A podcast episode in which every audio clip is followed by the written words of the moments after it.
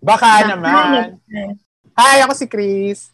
Hi, ako si Lazel. Yes, at ito na naman ang panibagong episode ng Baka Naman, no? Featuring mga films na aming nire-review, kahit mga award-winning na.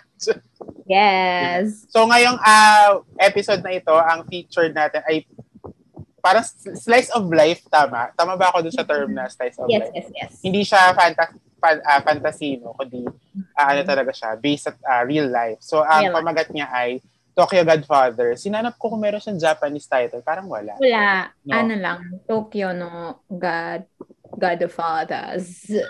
Nilagyan lang ng no, tapos pinahaba. So yun, Tokyo Godfathers, no, isang pelikula ni Satoshi Kon akala ko ay babae. So sige, bibigyan ko na ng kaunting uh, pagkapakilala yung film. No? So dalawa ang writers ito, si Satoshi Kon, pati si Satoshi Kon din yung may pakananong story. No? Tapos yung mm. kasama niya sa sa script ay si Keiko Nobumoto. Silang dalawa yung nagsulat. Pero mas kilala talaga siyang production ni Satoshi Kon. Uh, si Satoshi Kon ay director na kilala din sa iba niyang mga productions katulad ng Perfect Blue, Paprika at Millennium Actress. So, mga slice of life din itong mga mga movie na ito. Mm-mm, na maganda din. Oo, napanood mo na ba yung iba rito? Yung Paprika. Yung may may kopya ako ng Paprika pero yung Perfect Blue at saka Millennium Actress na bura ko. So hindi ko alam kung bakit. Ba't ko binura? Yeah. Sige, na, in, i-ano natin yan, in-next natin yan. Production company niya ay Madhouse and distributed ang film ng Sony Entertainment Japan. Ayon sa Google, based ang story sa isang 1913 novel na may title na Three God father. So, mabanggit mo ba ito mamaya?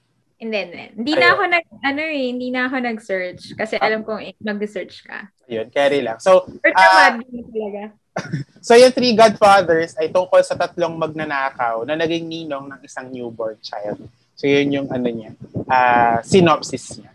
So, yun, yun lang naman ang dapat nating malaman sa sa film na ito. Okay. Ang next natin ay setting. setting. Tama ba? Hmm. Okay. So, setting niya ay parang one week nangyari yung story, no? Nag-start siya sa Christmas. Christmas Eve. Uh. Tapos natapos siya ng New Year. So, yon So, tapos nangyari ito, given naman sa Tokyo. And then, bakit important yung setting? Kasi nga, ano, yung setting, parang juxtapose niya yung festivities tapos yung uh, festivities and consumerism na dala ng ano ng occasion ng ng Christmas. Tapos juxtapose yon sa homelessness ng tatlong main characters na and yung yung tatlong main characters nga ay nakakita ng baby doon sa isang pile of garbage. Mm-hmm. So very important yung yung setting natin. Yep, that's it. Ayun. So, nabanggit na naman yung mga characters natin na mga homeless, no? Ang ganda nung, hindi ko na-realize yun, no? Yung, yung, yung city, yung sigla ng city, and then may mga taong homeless, no? Sa mga ah, dark alleys. Mm. Tapos Christmas, 'di ba? Oh, shopping, Christmas. tapos traffic, tapos ang daming ads, ang daming signs, Mm-mm. ang daming parties and events, tapos meron kang mga people na, 'di ba? Three characters. Nag-focus yung story dun sa life ng tatlong homeless people. Yun. So, yun yung tatlong homeless people na yon, yun yung ating um, character. Si Jean, si Hana, at si Miyuki. So, kung gusto natin i-consider si Kyoko na kasama doon, edi apat silang characters. Pero tatlong characters talaga yung nagpatakbo nung um, kwento. Si Jean ay isang lasenggong nabaon sa utang. No? Si Hana ay isang transgender woman na galing sa isang club pero napaaway kaya piniling umalis na lang at magbaging palaboy. And then si Miyuki, isang stowaway no, dahil sa kanyang um, alitan sa pamilya. No? And then si Kyoko nga, yung baby na kanilang nakita sa sa basurahan, no, sa garbage. And then nagsimula yung kwento na magkakakilala na sila magkakasama na silang uh, tatlo at uh, yung takbo ng story o yung uh, main, kumbaga main plot nito na i-discuss mamaya ni Ma'am Basil ay uh, paano binago ni Kyoko yung buhay nilang tatlo. 'Di ba? Sa sa loob lang ng isang linggo. Yun. Oh. So diretso na tayo sa plot. Oh. Ang bilis ah. okay. Ang bilis ng mga pangyayari. Okay, yung plot I would, sabi nga ni uh, Sir Chris kanina, yung plot ay isang spice of life. So, ano siya, based on, di ba, parang reality, ganyan. Pero ito rin ay isang tragic comedy. So, meron siyang mga elements ng tragedy kasi nga yung bida natin ay mga homeless, outcast ng society. Pero meron ding mga ano comic relief, 'di ba? Sa habang habang nag nag progress yung plot. Tapos, it's a Christmas adventure story of, ano ba, reuniting an abandoned baby dun sa basurahan with her parents. At ginawa yun ng tatlong main characters natin na homeless, hobo. Tapos, they get attached dun sa baby because they saw a part of themselves dun sa, dun sa small child na yun. Right. Tapos, after their psychological and literal journey, kasi nag, naglakbay mm. talaga sila para mahanap yung family ni Kyoko. So, at the end, fa- the family got got reunited tapos the three homeless um persons characters dito found their home in each other. Kasi maraming flashbacks ganyan. Tapos madaming realizations. And at the end they became the baby's godfathers. Thus the title. Tama. Tokyo Godfathers. Yes. Pero ano pala Christian kasi siya eh, no? Christian mm-hmm. para siyang Christian film. Kaya may, may, may, may, may ganun ba sa Japan? Yung baby ka pa lang, gina-godfather, godmother, or sa Christian meron din sila, oo, meron din sila sa Buddhism and Shinto beliefs din yata. Meron silang, hindi siya christening eh, hindi ko alam yung tawag sa ganong ceremony, pero meron din silang mga god, yung idea ng godfather, ganyan. Okay. Kalo kasi baka so Christian, ganyan. Sa atin mm-hmm. lang siya. Pero pwede rin na ano, parang mixture siya ng, ano yun, Christian belief, tapos pwede rin siyang old, uh, ah, parang uh, Japanese religious belief, ganun. Alam mo yun, nag-mix naman kasi talaga sila bilang oh, wala namang fixed. Tama. At wala na naman tayong ano, mag-mix at mag-mix ka na naman din talaga sa pag na-narrate ng mga story sa, uh-huh. sa kasalukuyang panahon. Wala ka na kasing original. Voice. Ika nga, ay post-modernity, no? Correct, correct. Yun. So, uh, ang bilis, no? Ang bilis sa ating discussion. So, uh, at mga points na, no, na pwede nating i-bring up as discussion. Nabanggit mo kasi kanina na tragic comedy siya. No? Mm-hmm. Uh, it's, it's a combination of tragedy at uh, comedy. Pero, mas gusto ko umikot doon sa discussion na may nabasa kasi ako article na uh, ang ang Tokyo Godfathers ay considered na as a Christmas classic. Kalinya, yung Home Alone, uh, The mm-hmm. Night Before Christmas, The Grinch, no? Yun yung mga Christmas classics natin. Eh. At yung Tokyo Godfathers, nandoon na siya sa tinatawag nating mga classics. And um, so sapin kasi ng classics, lalo na kapag ang setting ay Christmas season, parang meron ng mga essential elements, no, doon siguro ko iikot, no, na kung bakit din natin makikita sa Tokyo Godfathers yung pagiging isang classic um, Christmas film niya. No, unang-una nabanggit na rin kanina ni Ma'am Lay, yung adventure, no? Um, not, not necessarily na sa ibang mga case kasi halimbawa yung Home Alone, yung adventure niya hindi naman talaga sa labas ng bahay, nasa loob lang siya ng ng ah. bahay. No? Uh, psychological pero, yung adventure. Oo, oo, oo 'di ba? Pero sa case kasi ng um, ibang mga Christmas films, as example itong Tokyo Godfathers, yung yung pakikipagsapalaran ng mga characters natin ay mula kasi sa kanilang comfortable zone or comfortable space patungo doon sa sa espasyo na nako-question nila mismo yung kanilang existence, yung kanilang sarili. So, uh, although makikita rin naman natin visually no, sa Tokyo Godfathers na nandoon yung paglalakbay from one point to another, kasabay nung journey na yon ay yung kanilang pag-alis din mula sa comfortable zone nila na pagiging homeless patungo sa isang lugar na matatawag nilang home. Ah, sorry, bigla akong sisingit, no? Naalala ko lang bigla.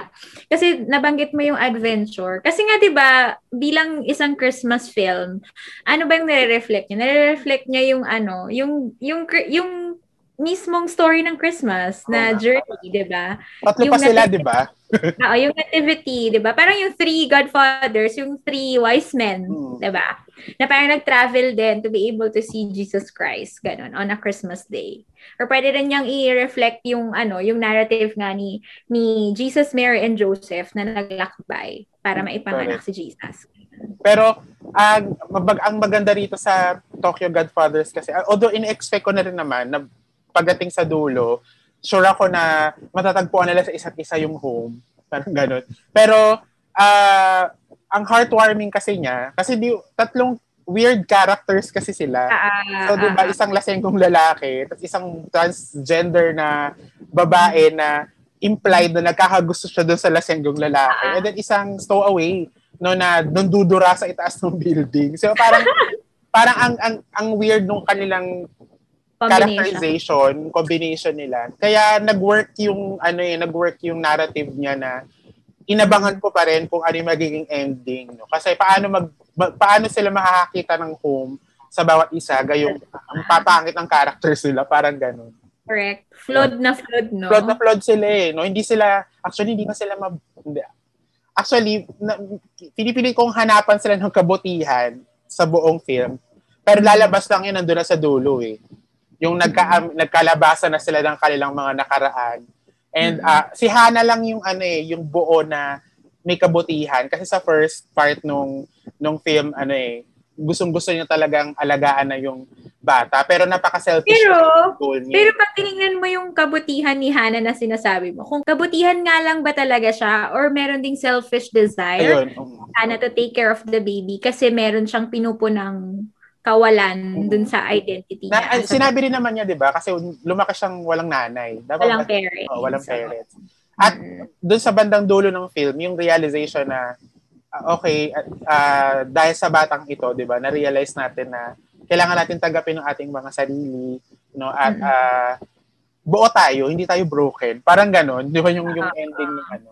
Um, marami mang kulang sa ating buhay. Si Jean, halimbawa, nawalay siya sa family niya si Hana na walang uh, mga magulang tapos si si Miyuki na Miyuki. oh na iniwan ng iniwan niya yung mga parents. Sinaksak yung tatay. Oh my god, nagulat oh. ako sa part na yun.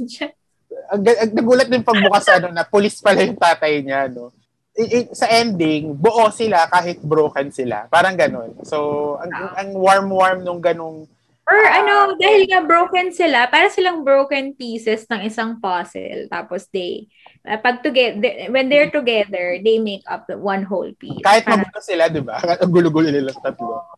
So, uh, yun yung ano, uh, isa sa nakikita kong ano, kaya maituturing talaga siyang um, Christmas classic, no? Nandun yung adventure plus yung family. Yun, uh, uh, ano uh, hindi man sila literal na family na magkakamag-anak, nabanggit mo nga, Ma'am Lena, para silang puzzle, no, na fit sila sa isa't isa, gaano man ka-weird yung combination nilang tatlo. Nagpipit okay. sila, doon, nabibigay nila yung kakulangan ng bawat isa. Kaya, uh, in a way, buo pa rin sila sa dulo, which is the essence of Christmas, di ba? Yung pagiging buo, pagiging united, pagiging uh, pagiging close no, sa isa't isa. Mm-hmm.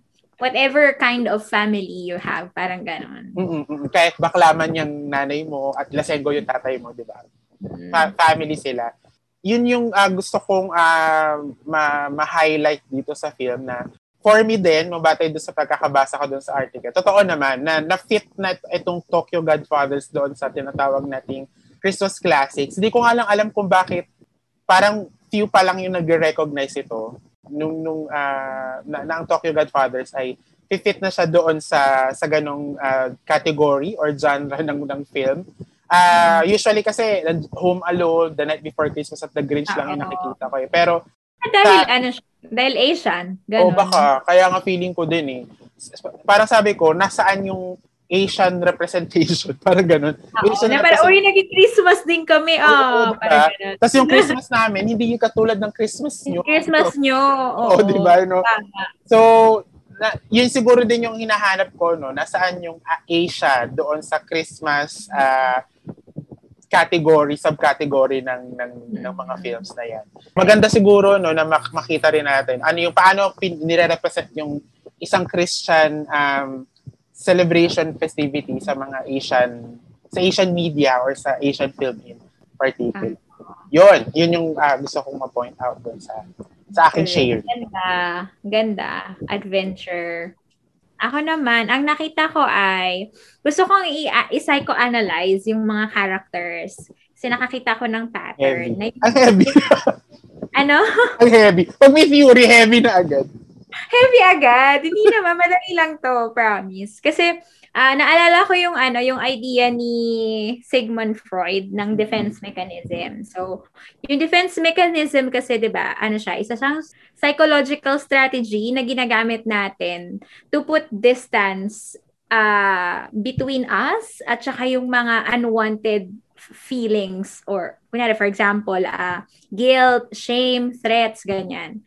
So uh, unconsciously gumagamit tayo ng defense mechanism to be able to separate ourselves dun sa mga negative um, experiences natin. Tapos, nakita ko yung pattern na yun dun sa tatlong, dun sa main characters natin. Tapos, yung nag, ginamit nilang um, defense mechanism is projection. So, nandun na, sa self niya, projection. So, it's ano ba? Projection is a way of taking our own unacceptable qualities or feelings, as ina-attribute mo siya dun sa other people. So, yung other people na yon ay syempre yung baby na nakita nila. So, yung baby, isa siyang representation ng projection ni Gin, Miyuki, and Hana ng kanilang failed relationships dun sa kanilang own family members or family, ganyan. So, for example, si Jin, nung una niyang nakita yung baby, di ba, parang tinignan niya yung baby as a nuisance, na parang, ah, ipadala mo lang yun sa mga lang, di ba? Oo, wag na natin yung intindihin. Kasi, meron siyang tinatakbuhan na feelings, 'di ba? Yung yung yung feelings of regret dahil nga inabandon niya rin yung yung own family niya because of mga utang ganon. Na parang hindi niya pa rin matanggap at that moment. Kaya sabi niya, ah, uh, etong etong baby na to pinapaalala niya sa akin yung ano ko, yung yung yung regret ko. So ayoko ayoko siyang pakialaman, ganyan. Pero yun din, makikita mo dun yung ano, yung psyche ng isang person na to be able to cope with a very threatening event or very, ano ba, very negative uh, experience, gumagawa tayo ng kwento. Kasi, di ba yung kwento kasi, making stories, making narratives, ano rin siya, nagbibigay din siya ng, ano ba, isa rin siyang form of defense mechanism. Kasi binibigyan niya ng explanation yung negative feelings na ayaw mong ihar uh, harapin. I- harapin, harapin. Yun. So, nakita niya yung baby as a projection ng kanyang regrets. Kaya ayaw niyang harapin yung baby. Kasi Miyuki naman, parang nakita niya yung self niya dun sa baby. Kaya 'di ba si Miyuki din, ano, sobrang sobra din siyang mag-alaga dun sa baby na kasi nakita niya yung baby as another child na inabandon or nilet down ng kanyang mga parents. So tulad nung pag-let down sa kanya nung nung parents niya. Tapos only to know na dun sa parang middle part ng movie, ang kasalanan pala ng parents niya ay pusa. nawala. Oo, nawala ng parents niya yung kanyang pusa na ang pangalan ay Angel. Wag ka. Angel.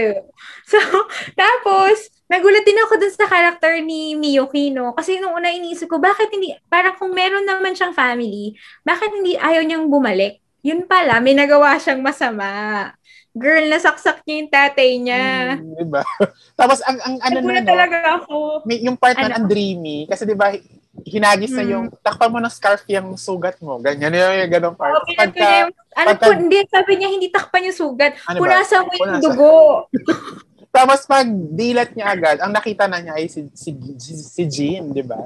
Si Jean, tapos si nanay niya si ano si Hannah. So ibig sabihin pino-project niya din yung need niya ng parents dun sa mga sa dalawang adults na kasama niya. So isang ano siya no parang feeling ko ano may psychological ano ba siya pinagdadaanan si si Miyuki tapos lagi niyang pino-project sa mga tao around her. Kaya lagi siyang ano eh, lagi siyang agit 'Di ba? Lagi masungit, mainit ulo. So, oo, mainit ulo, ganyan. Kasi pino-project niya yung yung sa mga tao, yung kanyang negative experience. Tapos kay Hana naman, medyo positive naman yung projection ni Hana, no? So, pinroject niya rin yung ano niya, yung self niya dun sa baby. Kasi wala siya noon. Never niya na-experience sa magkaroon ng parents, ng mga kapatid. Tapos kaya gusto niya ng sarili niyang family. Tapos nung nakita niya yung baby, ang unang pumasok sa isip niya agad ay parang i-ampunin yung baby hmm. without thinking kung may may nakawala sa baby. Kaya ko bang pakainin tong baby na to? Saan ako kukuha ng resources to, you know, to feed the baby? Hindi niya yun inisip. Ang inisip niya agad ay, ano, may pinupunan yung baby na lack. So, pinroject niya doon yung kanyang, ano, yung, yung mga, ano ba, hindi fantasies eh, yung kanyang desires. Desires, yes, desires to have a family of her own. So yun, yung baby ay isa siyang ano, isang symbol of their own projection. Tapos yung baby as a symbol of, of their projection, ano din, 'di ba? Very ano yung baby, very innocent. Mm-hmm. Tapos ang pangalan pa ng baby ay ano yun? Kyoko. Pure child yung ibig sabihin. Yan. So, para makakita mo rin doon na eto si Gin, si Miyuki, si Hana, whatever yung pinagdaanan man nila, yung negative experiences nila, yung yung mga masasamang ginawa nila sa other people. At the end of the day, meron pa ring ano, merong Kyoko inside each of them na trying to be ano, trying to ask help from the society that abandoned them na parang kahit tanggap nila na they're homeless people, parang meron pa ring hidden desire to be a part of the society. Kasi 'di ba, human nature pa rin talaga at the end of the day, human nature talaga natin yung wanting to be a part of a society. Maging belong, 'di ba? Dahil nga hindi yun makuha ni Ginny, Miyuki, and Hana sa sarili nilang um, family, pinroject nila doon yon doon sa baby na nakita nila. Yeah, that's my second point. Ganda. Project. Ang ganda, no? Pero nakakainis sa yung aso ng kapitbahay namin. Kaya nagulat Narinig ko nga. Nakakainis. Ganyan siya pag ano, no, lagi siyang... Okay lang yan. It only means it's real. Wow! oh, pero ang ganda nung ano, no, nung yung concept ng ah, ng projection. Actually, magandang mailapat din yung projection sa sa ibang mga films na pwede nating suriin Hmm. no, at basahin dito sa ating Correct. Sa ating Wait, session. no, bag- bago ka mag-point 3, nag, naisip ko lang bigla. Kasi nga, di ba, yung story nung film, yung narrative niya ay sumusunod sa narrative ng, yung, yung nativity narr- Mm. na, na narrative. Naisip ko lang, baka, baka kaya meron tayong nat- nativity, ano ba, concept or, or yung ganong story. Kasi, you know, yung yung story ng isang baby, Jesus, or baby na pinanganak sa sabsaban, helpless, baka yun kasi yung hinahanap ng, ng mga humans sa sa ating society na parang all of us are projecting yung need natin to belong to be taken care of yung to have to have a family ganon Mailigtas. di ba? Kasi bilang, bilang nakikita tayo savior. sa own self Mm-mm. So yun lang naisip ko baka yung idea natin of ano of having baby Jesus Christ ganyan is our own projection ng kung anong na-experience natin sa society natin ika nga, ooh. Mm. Ko. Yeah, ikaw naman, ano namang nakita mo pang ano um, points? Ayun. So, um, siguro may kaugnayan din dun sa mismong plot naman no nung ng Mm-mm. story. Kasi parang ah, nakita ko yung story, ang lak ang laki nung kanyang pag-rely sa coincidences na parang Correct. parang bak naiisip ko ano, parang saturate, too saturated na ng coincidences itong itong movie na ito na parating na ako sa point na nauumay, parang gano'n.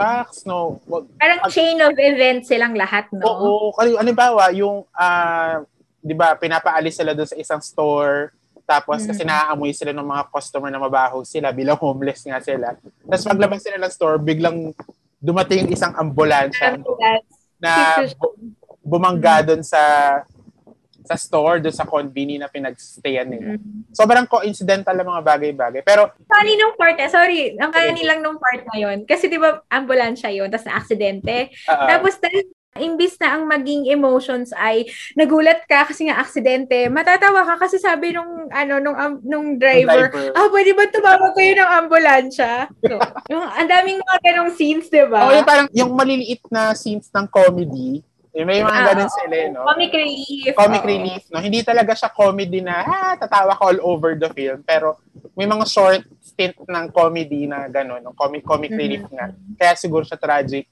at tragic comedy. Pero yun nga, Mhm. um, ako personally, tinuturi ko siyang weakness ng film eh.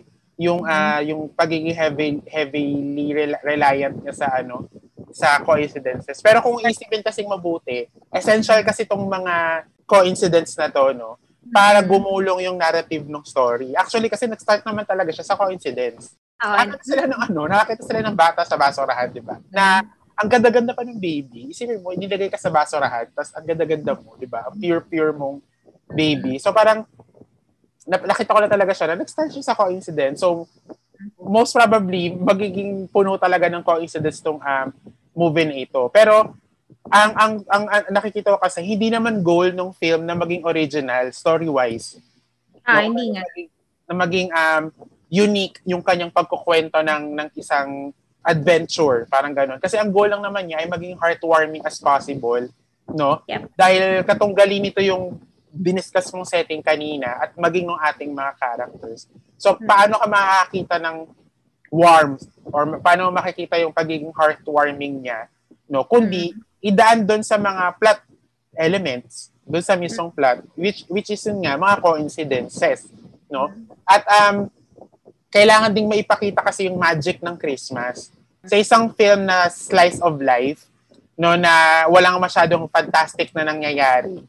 Napakahirap talagang itawid, kumbaga, itawid yung kwento ng ng film ng hindi ka gagamit ng mga coincidences. Kaya nakikita ko na kahinaan ng film yung coincidences, pero Kailangan. essential kasi sila. No, para tumakbo yung story at para ma-appreciate natin yung kwento ng tatlong characters na ito. 'Di ba? Kasi kung walang coincidence, hindi lang hindi makikita ni Miyuki yung tatay niyang police sa mm-hmm. tren, 'di ba? May ganun. Kasi walang mga flashbacks na mangyayari. O 'di ba? Walang flashbacks masyado. Actually, hindi pala walang flashback masyado. Wala talaga at all. No, na, Kasi uh, kahit nga yung kay Miyuki, yung, yung nagawa niya doon sa parents niya, uh, came through a dream, hindi flashback. Oh, oh, oh. Diba dream siya? So, yun. Uh, yun yung uh, nakikita ko na ano, uh, technique ng film na para hindi hmm. tayo hindi tayo mag kasi kakailanganin kasi natin ng flashbacks kasi hindi natin kilala tong mga to eh. No, paano sila nagkila-kilala? Ano yung past nila? Bakit pinoproject nila sa bata yung problems nila sa buhay? So, aasa ka talaga sa sa flashbacks pero hindi siya ginamit ng film. Ang ginamit ng film ay mga coincidences. Everything is just a matter of cause and effect. Oo, yeah. ganun, 'di ba?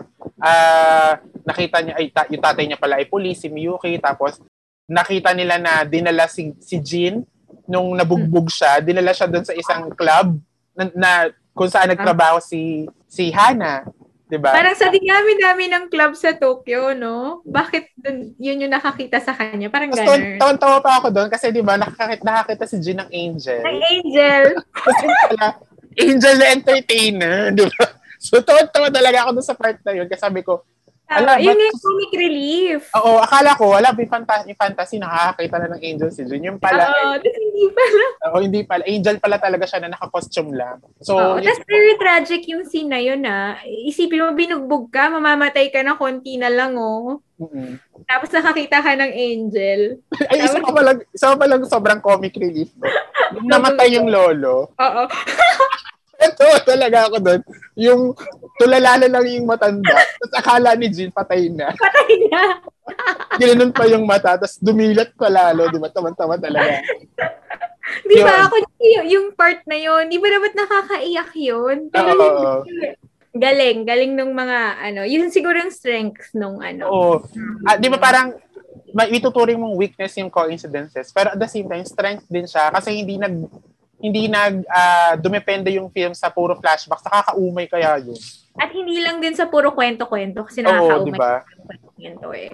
Yun, yun yung uh, point sa coincidences. Very, um, ano siya, weakness at the same time naging strength din siya ng film after kung basahin yung yung pelikula parang ganun. Na parang ah kaya pala ganun. Mm-hmm. Yun. Yes. Okay. Yung yung second ko naman, ano naman, hindi naman to hindi kasing lalim ng projection to. Ah. Ano lang to, yung mga series of ano ba, images, images ng religion and consumerism dun sa Tokyo. Tokyo no bilang isang ano, bilang isang malaking city na both trying to be uh to to to portray yung traditional Japan, tapos mm-hmm. trying to portray din yung Americanization or yung consumerism and capitalism. So, makita mo doon yung, yung juxtaposition nung, nung, nung dalawang concepts. Like, for example, yung, yung mismong place, yung busy Tokyo, ang daming mga shoppers, tapos traffic, tapos maraming tao, ganyan. Pero, mm, andun din yung ano, andun din yung different kinds of religion. Like, merong, di ba nag-start yung scene sa ano, sa isang Christmas mass event. Uh, may father, ganun. Tapos nagbibigay siya na, na, ng, ng sermon. Ganun. Tapos after nung mass, meron palang ano, meron palang feeding Pakain. program. yes. Yun. So makikita mo din doon yung ano, parang, eto si, for example, si Hannah, pwede mong makita na, ba, ah, parang pwede mong itanong na bakit ba siya pumunta doon? Pumunta, bakit siya pumunta ng mass? Is it because naniniwala siya talaga doon sa miracles of Christmas? Naniniwala siya talaga doon sa ceremony ni Father? Or pumunta ba siya doon dahil doon sa libreng pakain? Mm-hmm. So yun yung juxtaposition ng ano consumerism and 'di ba and religion. Tapos meron din for ex- uh, another example ko ay ah yung sa Buddhist cemetery. Ay, oh, yung may mga uh, pagkain. Uh, sa Buddhist cemetery na 'di ba yung yung yung yung mga offerings doon ay para siyang ano ba considered na sacred kasi nga for the dead, 'di ba? Mm. Pero makikita mo doon sa movie kinain nila kasi nga wala silang choice kasi gutom na sila. And and kahit nga nag, nag nag-celebrate yung other people ng Christmas, gutom sila, wala silang pagkain. Edi pumunta sila doon sa Buddhist cemetery kasi alam nilang doon may makukuha silang mga food and wine, 'di ba? 'Di ba si Hannah, um umaattend siya nung ano, church uh, nung nung church ser- sermon. Oh. Pero meron din siyang belief na something about Buddhism, ganyan. Tapos Pagdating nung New Year, 'di ba? Pumila sila doon. Das, ni ni-ring nila yung bell tapos nag nag sila. That's a shrine, that's a Shinto shrine. So makikita mo doon yung ano ng mga yung yung yung practicality ng mga Japanese when it comes to religion. Na unlike unlike siguro sa sa ating mga Pilipino, very loyal tayo 'di ba sa ano sa church kung saan tayo sumisimba. For example, kapag Catholic ka sa Catholic Church, kapag sa Christian ka sa Christian Church, kapag INC sa INC Church, ganyan. Sa kanila, hindi eh, na parang okay, ang available ay itong Buddhist temple. So, dito ako pupunta to, to say my prayers. Tapos, ang available itong Shinto shrine. So, dyan. Para siyang kumukuha ng elements from different religions. Tapos, kung ano yung good na makita nila, yun yung ipapractice nila. So, hindi ko alam, matatawag mo ba yung agnosticism? Hindi naman siya agnosticism kasi they believe in God, they believe in like higher being, ganyan. So, feeling ko ano lang siya, parang um, practicality versus religiousness.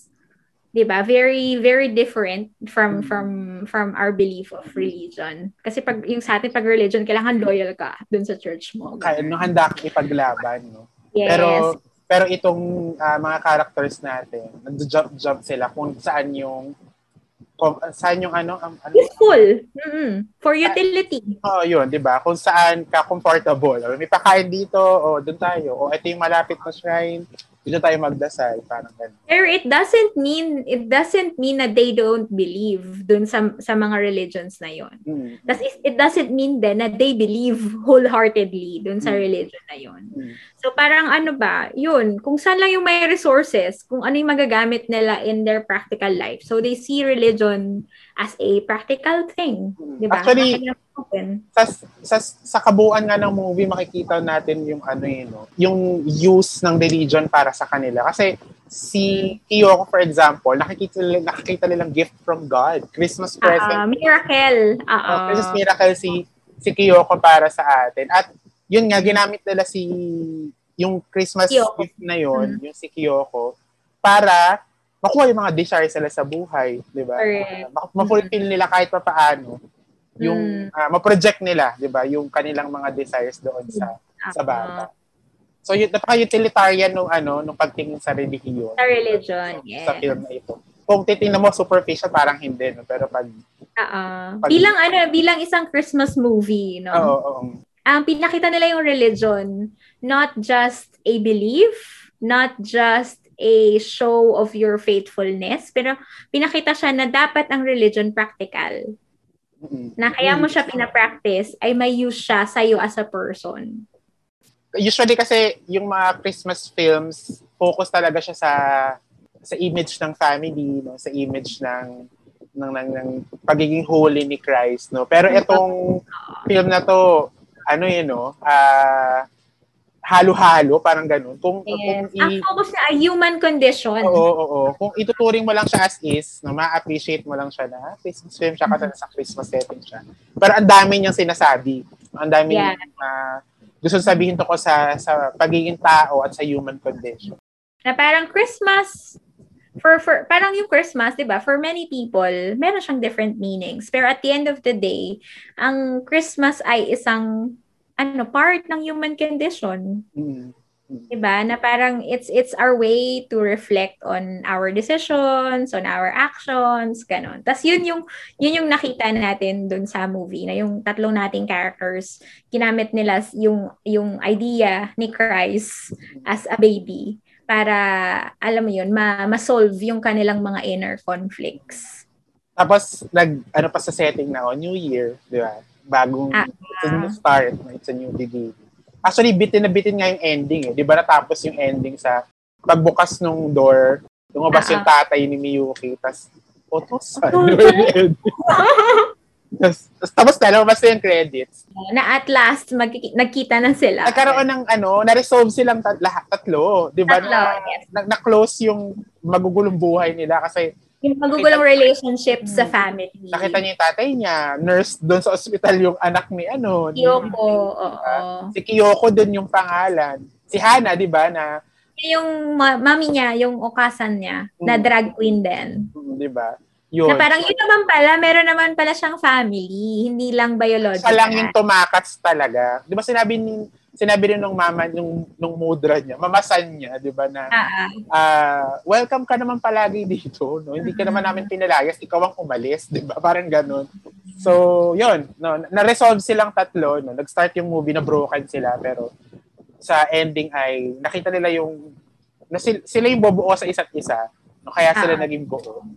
Yun. Mm-mm. Na lahat sila parang naghahanap lang sila ng family, ganun. Tapos, yun pala at the end, nalaman nila na, ah, meron naman pala sila talagang family. Family. Correct. Oo. Tapos, yun yung each other. Parang pina-realize lang sa kanila ni Kyoko Kyoko. na parang, ah, they had each other naman pala all along. Tapos, kaya sila ay naging godfathers. Ni Kinuha, sa dulo. kinuha siya. Yun yung pinaka-comic relief kasi 'di ba sa dulo parang masyado ng ano, masyado ng heavy. Na, parang drama dramatic na siya ano na parang ano sinave niya yung baby, maraming salamat, ganyan. Tapos at the end sinabi na lang, "Oh, sige, gusto ko silang maging godfathers ng anak ko." Sinabi pa nga nung parang hos- hospital staff na, ay, Mrs. ano po sila, homeless, mga homeless. ano yung tatay yun ni ano, tatay ni Ay, yung, yung ni police. Yuki. Oo, nagsabi. Sure ka ba? Eh, Sabi. mga homeless yan. So, no matter who they are, they're gonna be the godfathers of my daughter. Ganun. Kaya, kaya may relief yung ending. Parang Ah. bitin siya, parang cliffhanger siya dahil sa case ni ni Miyuki na nakita niya yung tatay niya. Pero yun na talaga, eh, deserve niya yung ending niya nung film. Mm-mm. Na parang ano, yun yung last kasi na ano ba? Last chain na mag ano, magko-complete dun sa dun sa concept ng family. Na nakita niya yung tatay niya. Hindi pa rin ako makarecover na sinaksak niya yung tatay niya. dahil sa post. Dahil sa pusa. Tapos, ano, Nakita niya sa, ano, ad, sa, sa ad, sa ad. Parang, bumalik na yung pusa. Oh my God. tapos coincidental din yun. Nakaupo lang siya sa isang, ano, nakita niya yung pile of Dun na sa abandoned, ano, a house. Mm-mm. Diba? So, yun, yun.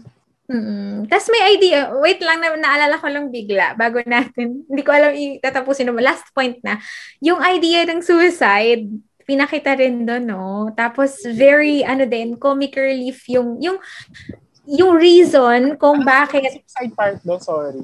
Yung reason kung bakit na-abandon yung si Kyoko dun sa may Ay, oo, oo, okay, okay. Kasi iniwan siya dun nung ano, nung isang girl na ninakaw pala siya dun sa parents niya. Tapos tatalon, tatalon si ate dun sa Kulay. ano, sa Kulay tulay. muna, di ba? Tapos nakita nila. Tapos nung nakita ni ate yung baby, akala nila si ate girl na mag-suicide yung mommy. Di ba sobrang coincidental? May ganun, di ba? Tapos gusto rin tuma- tumalon sa building nun ni ate girl kasi nga wrecked din yung kanyang, ano, yung kanyang family life. So, ganun. So, ewan ko, parang pinakita lang din na yung Tokyo sobrang grand, sobrang modern, ganyan. Ah, sobrang laking city, puro positive, 'di ba? Ang saya-saya kasi nga festivities. Pero may mga ano pala, other people pala dun sa Tokyo na nakaka-experience ng mga ganong tragedies. Na ito yung darkness sa likod ng Tokyo. Para ito yung dark alleys ng Tokyo na hindi nyo nakikita. Correct. Diba? Mm-mm. Yun. Ang Ganda. Ganda, nice film. Yeah. Parang, ano, parang pahinga din natin to sa mga fan- fantasy na pinanood natin. Kahit na coincidental yung mga, yung plot, ano pa rin, sobrang totoo ng everything. Okay, So- una ka na. Una ka. Sa story, ah, story ay three stars lang. Katulad ng binanggit ko kanina doon sa ano. ah wala namang bago na inoffer yung film. Kasi katulad ng sinabi mo kanina, ito naman ay kwento ng nativity. No? This is a story of ah, finding ah, God, finding yung essence ng family. Pero niretel lang no sa isang comic ah, way, no? Hmm. Yun, kaya three stars yung ibibigay ko sa story. Sa animation, five stars. Although hindi talaga siya Ghibli level or um, sino nga isa Ah, na, na, na director. Ayaw. Wait lang. Basta ano, um, may magic itong film na ito na sabi nga sa isang review na nabasa ko, no, na yung Tokyo Godfathers, meron Mhm. siyang magic na tanging animation lang ang makakakuha. No, for example ay yung ah na, ang, ito yung pinakamagandang moment ng film eh, na parang resolve na tayong lahat na mat- Mm. matatapos na tong film na to, dito niya natuldukan. Yung tumalon, di ba tatalon dapat si Sachiko dun sa building and then nalaglag yung baby, sinalo ni sinalo ni ano ni Hana. Hana. Tapos si Hana napakapit dun sa isang advertisement na gawa sa tela. Pagkasira nung ano, nung nung ad na yun, humangin ng malakas, tapos parang lumulutang siya ng angel. No, Ah, habang ah. sinisikatan Tapos may sunrise. Oo, sinisikatan sila ng araw, tapos nagiglisten sila dahil kaka-snow lang noon. So Ah. parang yung yung ganong eksena, ako, kahit ako rin it- nagda-doubt ako kung kaya siyang kuhanin ng live action. No? Mm. Ah, kapag pineke mo kasi siya, mawawala kasing magic niya. eh. Yun yung magic ng animation kasi hindi siya peke eh. Alam mong drawing siya, alam mong animation siya, pero hindi siya fake. kasi yun yung world niya. Ibang world. Ibang, Oo. ibang, napupunta ka sa ibang world. Na, na anything can happen. Correct. Na ah, na hindi kayang i-achieve kahit ang pinaka-modern nating CGI. Parang ganun. Correct. So, na yun. magiging fake Oo, kapag magiging ginawa mo fake siyang live action. Kaya para sa akin, yung animation ng ano, ng Tokyo Godfathers, nandun yung seryoso, nandun yung comic, nandun yung magical, five stars siya. Sa entertainment value naman, ay four stars. Kasi in-expect ko na yung ending eh. Mm. medyo na nawawala na Sorry yung sa. Sorry kung in-expect mo. medyo in-expect ko na yung ending, kaya parang, oh, sige. Pero at, at the same time, na-expect yung end, alam ko na yung ending, pero yung mangyayari sa between the start and ending, yun yung kinasabikan ko. Kaya sobrang entertained din ako dun sa sa film. Yun. Ikaw, Mandy. Okay. So, three, yung sa'yo ay three, three, five, four. Okay, three, five, four. Ako sa story, um, 3.5. Ay, hindi may butal. Kasi Yan yung butal. Bakit? I, I, I agree with you na parang hindi siya masyadong original kasi nga retelling lang siya. Pero natuwa ako dun sa gamit lang ng ano, sa gamit ng mga coincidences, ng mga incidents. Yun lang. Parang ano, masyadong cliche na na parang ang daming ang daming mga coincidence pero parang it's useful ganun. May, so 3.5 sa akin yung story niya. Pero andun pa rin yung retelling siya. Isa siyang retelling ng, ng nativity story na alam na natin yung umpisa and yung ending. Ganon. Siguro yung ano nga lang, may mga ibang elements lang silang binago kasi nga set in Tokyo, tas it's a Japanese animation, ganon. Pero 3.5 for for the story. Sa animation, um, hindi kasi ako, hindi ako fan nung ganong, yung kind of animation nila na ano ba, paano ko ba describe? Nung habang nanonood ako nung umpisa, nagulat ako na pa, parang it reminded me of Lupin, the third Ah, oo, na oo, oo, oo, series. oo, oo. Ganun, diba? Ganun yung kind of drawings, ganyan. Pero ang isang good point ng animation niya ay very cartoonish, very editorial cartoonish. Na Tama. kunyari, umiiyak yung person. So, mas malaki yung eyes than other parts of the face. Naglalawa yung... Sumisigaw siya. Oo, naglalawa yung eyes. Tapos kung sumisigaw siya, mas malaki yung Mm. mouth than other parts of the face, ganon. Tapos pag galit, mas malaki kunyari yung kamay, ganon. So, very cartoon-ish, ganyan siya. Pero, hindi lang ako fan nung ganong kind of drawing. Hindi ko alam. Mas gusto ko yung kay ano, ano ang pangalan nito? Makoto Shit, Shinkai, ayun, alala. Makoto Shinkai na ano talaga, na drawing. Yung ano, realistic. Mas gusto ko yung ganon. Tapos isa pang medyo hindi ko nagustuhan sa animation ay yung use ng lighting. Hindi ko alam, pero na- na-mention ko na yata last time na mas gusto ko kasi yung ano, yung maliwanag. Yung parang, ah, ba, patingin naman ako niyan. Kasi parang laging gabi. Dadamutan ng ilaw. Parang wala ba kayong budget? Pailawan naman ng konti. Ganun.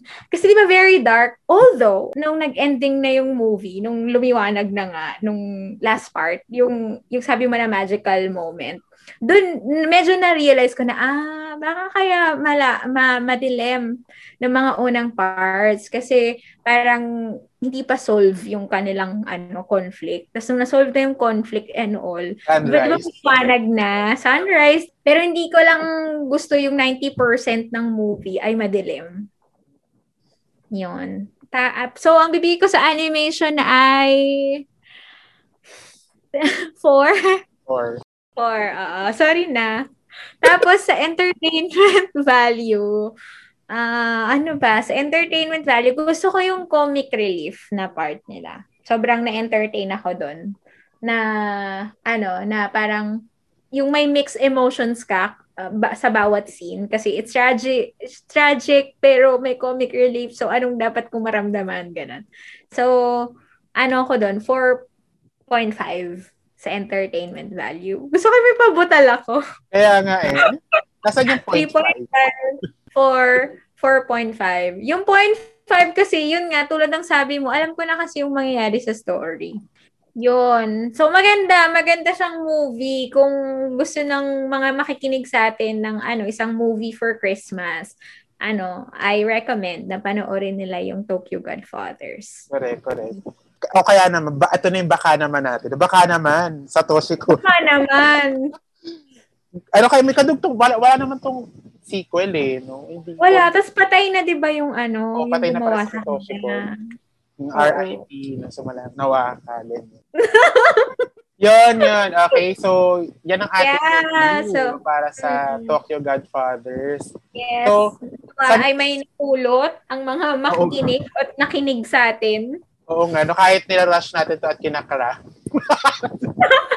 kahit kagabi, kagabi ko lang ulit pinanood, ay yung isa, isang araw ko pa pala pinanood yung ano. Pero kagabi ko lang ginawa to, no, yung mga research. Uy, first time ko to pinanood kanina, mga siguro three hours ago. Pero di ba, an- magaan lang naman siya eh, no? Very light lang. Ah, light. At saka dahil alam na natin yung story. I mean, familiar na tayo dun sa story. Pero maganda, maganda yung take niya sa ano, sa psychological development ng characters. Oo nga, tama. Yun, feeling ko yun yung ano, yun yung kanyang strengths. Para sa ating next na ah, film na ating susuriin ay, ano nga yung binag- pinag-usapan natin? Ay ah, The Boy and the Beast. Oo. Or in Japanese, ano nga yun? Bakimo. Bakemono ko. Ayun. So, isa na naman siya Yeah, is ah, fantasy, ah, fantasy film, no? So, maganda yan. Ma- Mayaman na yung may-ari ng film na yun kasi ang laki ng kinita. Yun. Yes. So, maraming maraming salamat sa pakikinig. Thank you. Thank you. Bye-bye. Bye.